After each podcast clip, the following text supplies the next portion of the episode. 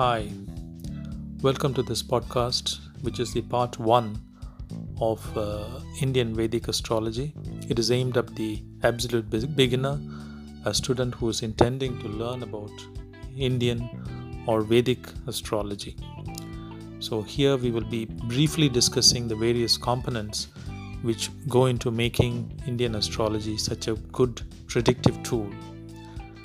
There are hundreds why there are thousands of videos uh, on YouTube about various planetary combinations, and uh, they go into great detail. And sure, you will need to uh, watch many of those as well as buy books and read about it. But however, this is a starting point. This video gives you the absolute starting point as to what you need to know in order to uh, get started on the um, journey of studying Vedic astrology. We won't be delving too deep into the history because there are several books and videos about it. Um, so, yes, when you want to learn about astrology and particularly Indian Vedic astrology, there is a data that you need to know about the person's life whom you want to predict about, which is the date of birth of the person, the time of birth of the person, and the geographical location uh, of the person. Today, there are modern softwares available, free tools available, where you feed in this data and you will get a chart along with other data with which you can predict um, the future or the past.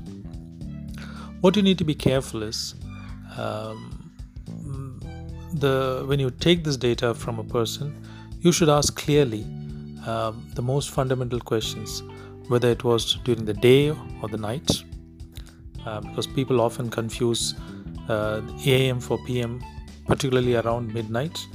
Um, non English speaking countries, we are not very familiar with AM and PM, so you need to ask whether it was before midnight or after midnight. And uh, secondly, you need to clearly ask about the geographical location of the uh, the town or the nearest town and the country. Once you have this data, you feed it into one of the online softwares which have got uh, Vedic roots, let's say Indian astrology roots, and there you would select uh, a chart type.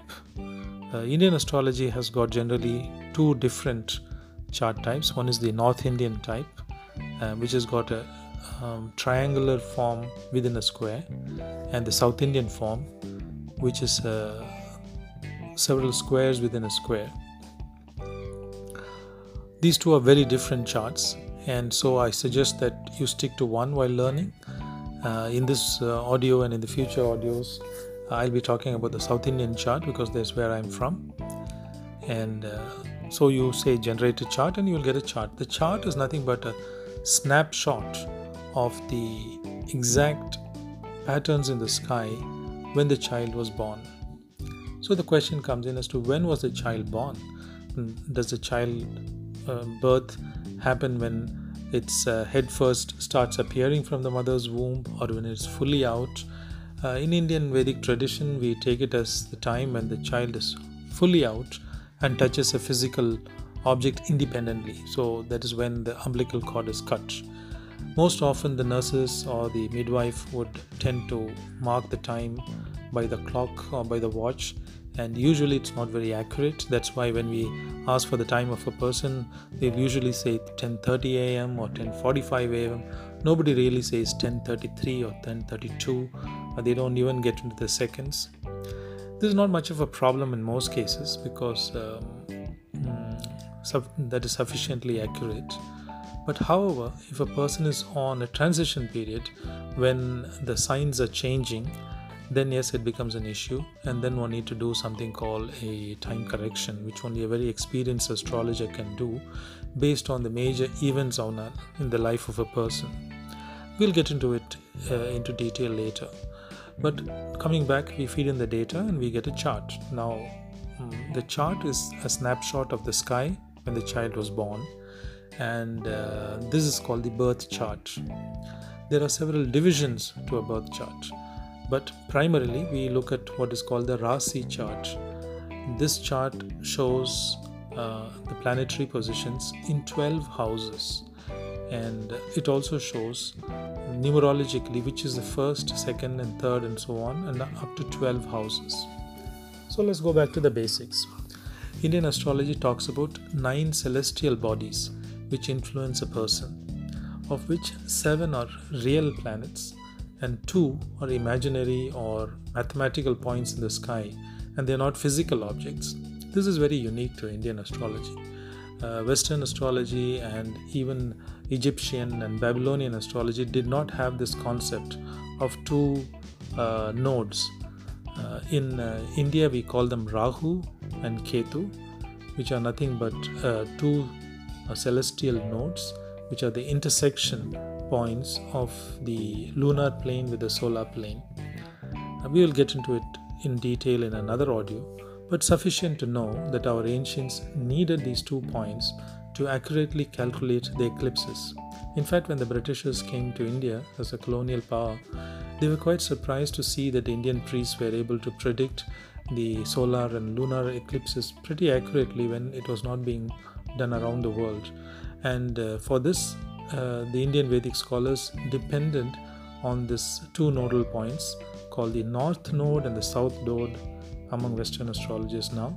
In India, we call it as the Rahu and Ketu. We will not go into the mythological reasons for calling this Rahu and Ketu. Suffice to know that uh, these are two celestial objects along with the seven major planets, the visually recognizable planets in the solar system. So, totally, we have nine celestial bodies. You know very well what are these planets. And here I call the moon the planet, though it is not a planet. But in the Indian Vedic tradition, we used to call it a planet.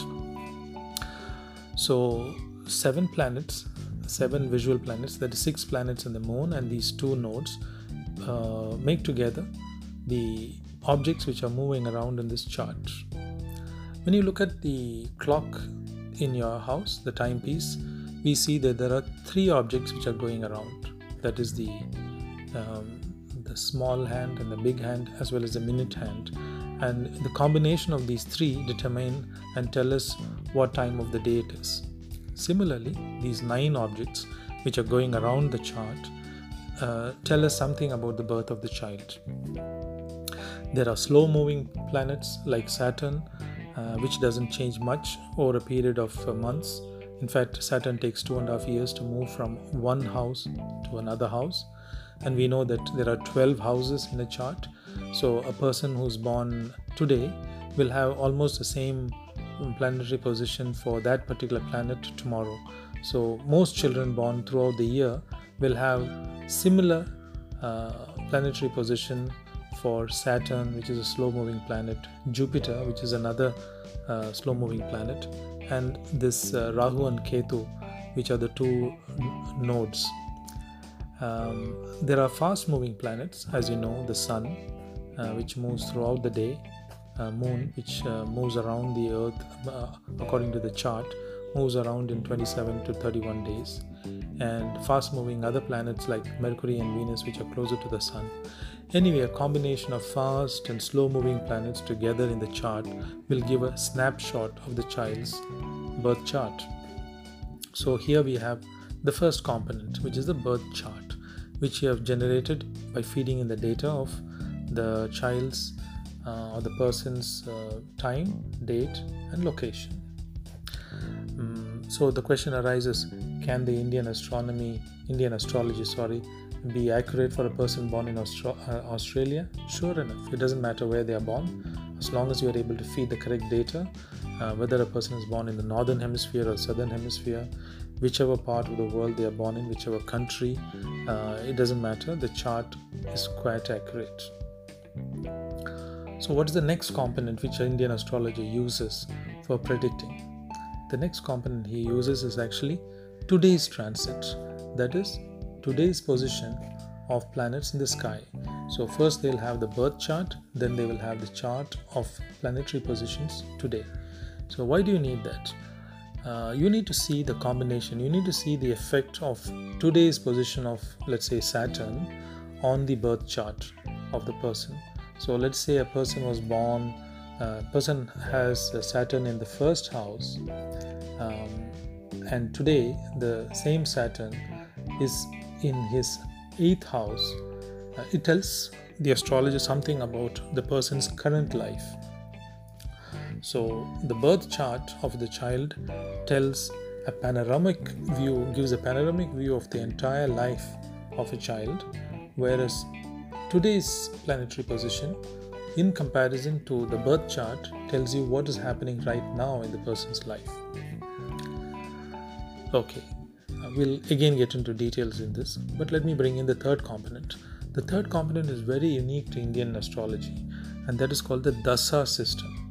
Now, for a Western astro- Western student, they have to look at this as like a timetable. Let's say a student is going to school, and the, the class starts at uh, 8 a.m. in the morning and is going on till 3 p.m. in the evening. The class is divided into several periods and the first one hour may be English, uh, the second one second one hour could be French, the third one hour could be mathematics, and then comes physical education, sports, arts, music, and so on and so forth. So these are all periods on that child's uh, day uh, today. Similarly, uh, the Indian Vedic tradition has periods for a person's lifetime. So a person who's born today may be going through Venus period for let's say 10 years. And after that maybe undergoing another planetary period and so on and so forth. So the indian most popular indian uh, dasa system or the period system uh, is about 120 years long and it's called the vimshottari system now there are various period systems being used all over India, but we are going to take this 120 year period system. Uh, let us call it a cycle. Now, since people don't live for 120 years, they will live for anywhere from mm, let's say one year to uh, let's say 100 year. Not everyone is going to experience the entire 120 year period. Uh, so we need to see as to which period the person is in for example, if the period person is undergoing um, Venus period, one could generally say that their interest in art and music and all the good things in life is slightly heightened. Uh, if they were undergoing a Saturn period, then life's restrictions are more on them. Uh, the growth would be limited, there would be constrictions. Uh, but then the, again, this is a very simplistic view of looking at it it could be possible that Saturn is actually a beneficial pattern, uh, planet for that particular individual, and if they were undergoing a Saturn period, then a lot of good may come out of it. Anyways, sufficient to know that there is a birth chart, and then there is today's chart, and then there is this dasa or this period system. Together, these three give the astrologer great tools to predict what has happened in a person's life what is happening today and what is the potential of the person and what will be the future tomorrow. So, as a psychologist, as a counselor, as a friend, the astrologer will quickly look at these three and then ask the, the client uh, what is the major question in a person the person has brought forward and will answer that. So, I hope you understand that in order to understand Indian Vedic astrology, you need to first be a good student of the chart, the birth chart. Uh, you need to know the current trend of the planetary position, and you need to pinpoint uh, on which period in this 120 year cycle that client is in. Um, further complexity is brought in wherein this 120 year cycle is not the same for all of us, depending upon when the person is born his cycle will be starting at a particular point in this 120 year cycle, which is to say that you may be born starting with the Venus cycle, whereas I could have been starting life with a Ketu cycle or a Jupiter cycle. So, Jupiter is generally uh, a planet of great education and knowledge. It's a very beneficial pattern. So, a child who is born with Jupiter cycle would be a very good student at a young age but may not be so at later age and uh, a child who is born with venus cycle when he is very young would be very playful childish uh, would be interested in all the good things in life but may get serious later on so it's important to notice as to which cycle a child is born in this uh, 120 year period and that gives a great tool to predict the person's um, location uh, uh, or, or um, in the present life. Um, i think that's sufficient for this first um, um, audio. I will get into details about each of these components later on. Um, thank you